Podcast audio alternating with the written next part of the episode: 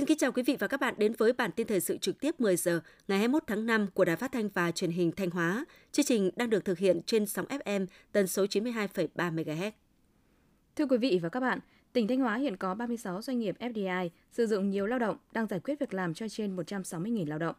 Nhìn chung thời gian qua, các doanh nghiệp FDI đã nỗ lực tìm kiếm đơn hàng, đa dạng hóa thị trường, duy trì sản xuất ổn định. Nhờ vậy, nhiều doanh nghiệp có điều kiện tuyển thêm lao động, ổn định việc làm, thu nhập cho người lao động. Thu nhập bình quân của người lao động trong khối doanh nghiệp FDI đạt bình quân trong tháng 3 và tháng 4 năm 2023 đạt 6,35 triệu đồng một người một tháng, tăng so với tháng 2 năm 2023 là 344.000 đồng. 100% doanh nghiệp thực hiện tốt các cơ chế, chính sách về bảo hiểm xã hội, bảo hiểm y tế và đảm bảo quyền lợi cho người lao động.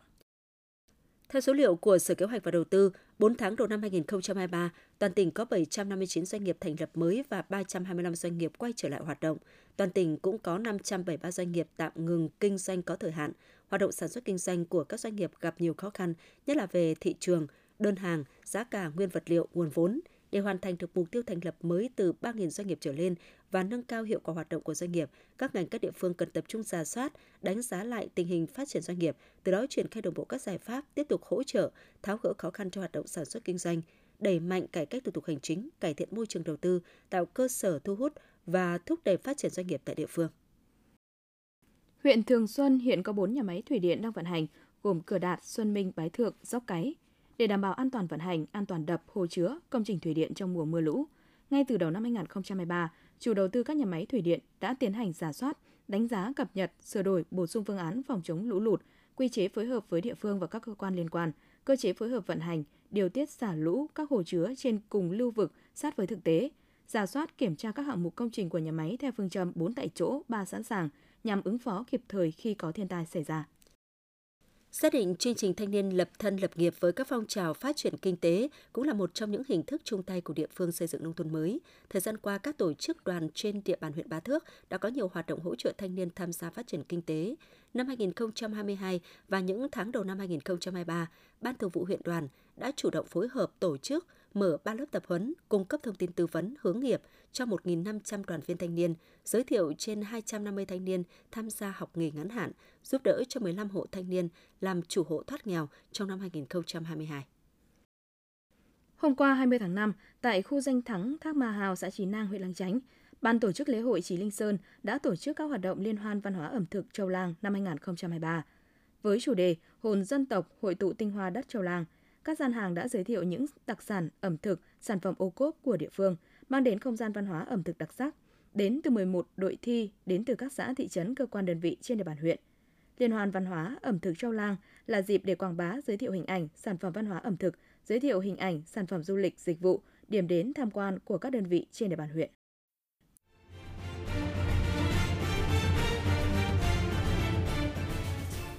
Tiếp theo là những thông tin trong nước. Bộ Thương mại Hoa Kỳ vừa có thông báo gia hạn thời gian điều tra chống lần tránh thuế phòng vệ thương mại với một số mặt hàng nhập khẩu từ Việt Nam. Cụ thể, gia hạn điều tra chống lần tránh thuế phòng vệ thương mại đối với sản phẩm gỗ rán sử dụng nguyên liệu gỗ cứng nhập khẩu từ Việt Nam đến ngày 26 tháng 5 năm 2023. Gia hạn điều tra chống lẩn tránh thuế phòng vệ thương mại đối với sản phẩm pin năng lượng mặt trời nhập khẩu từ Việt Nam đến ngày 17 tháng 8 năm 2023 Cục Phòng vệ Thương mại Bộ Công Thương khuyến nghị các doanh nghiệp sản xuất, xuất khẩu các mặt hàng liên quan tiếp tục cập nhật diễn biến vụ việc, thực hiện đúng và đầy đủ các yêu cầu của cơ quan điều tra Hoa Kỳ. Theo Tổng lãnh sự quán Việt Nam tại Nam Ninh, Trung Quốc, vào lúc 6 giờ 30 phút ngày 19 tháng 5, tại thành phố Tịnh Tây, Bách Sắc, tỉnh Quảng Tây, đã xảy ra một vụ tai nạn giao thông nghiêm trọng, khiến 11 người thiệt mạng, trong đó có 9 người mang giấy tờ tùy thân Việt Nam. Ngay sau khi nhận được thông tin, Tổng lãnh sự quán Việt Nam tại Nam Ninh đã chủ động liên hệ với các cơ quan chức năng sở tại để xác minh thông tin và tích cực triển khai các biện pháp lãnh sự cần thiết, yêu cầu phía Trung Quốc bảo đảm các quyền và lợi ích hợp pháp nếu xác định đây là các công dân Việt Nam, đồng thời tích cực theo sát vụ việc, phối hợp chặt chẽ với các cơ quan liên quan Việt Nam và Trung Quốc, triển khai các biện pháp cần thiết bảo hộ công dân và hỗ trợ gia đình các nạn nhân xử lý vấn đề hậu sự.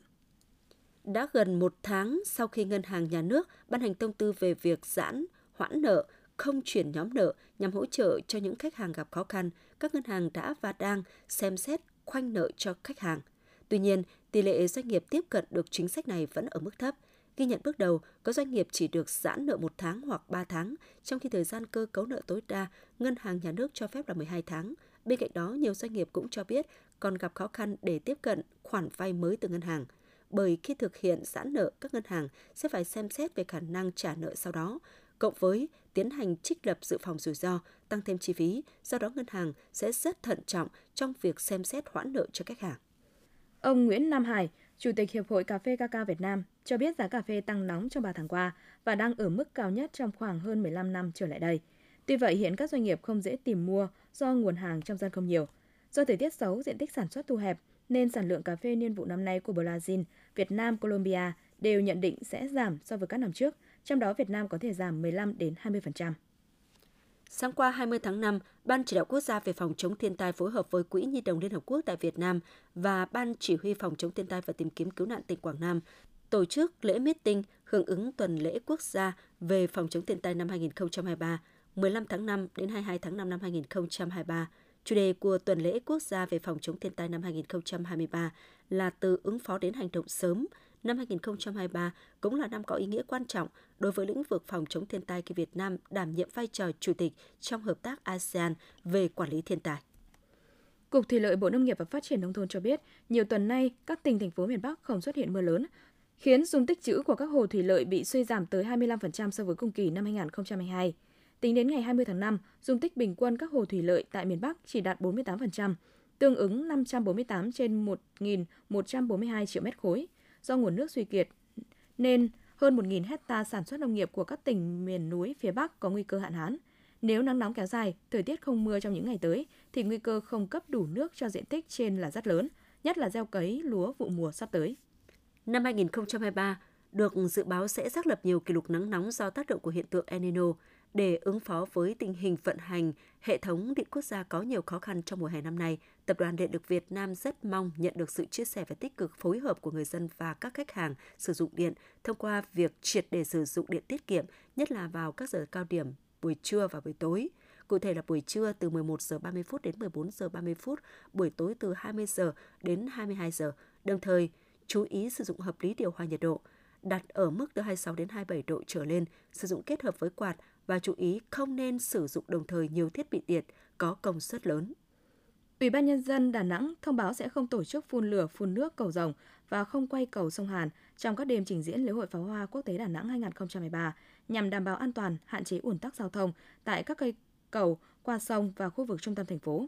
Lễ hội pháo hoa quốc tế Đà Nẵng 2023 diễn ra từ ngày 2 tháng 6 đến ngày 8 tháng 7 năm 2023 tại sân khấu pháo hoa bên sông Hàn với sự tham gia của 8 đội pháo hoa gồm 7 đội quốc tế Anh, Ý, Ba Lan, Pháp, Australia, Canada và Phần Lan và đội đại diện Việt Nam đến từ Đà Nẵng.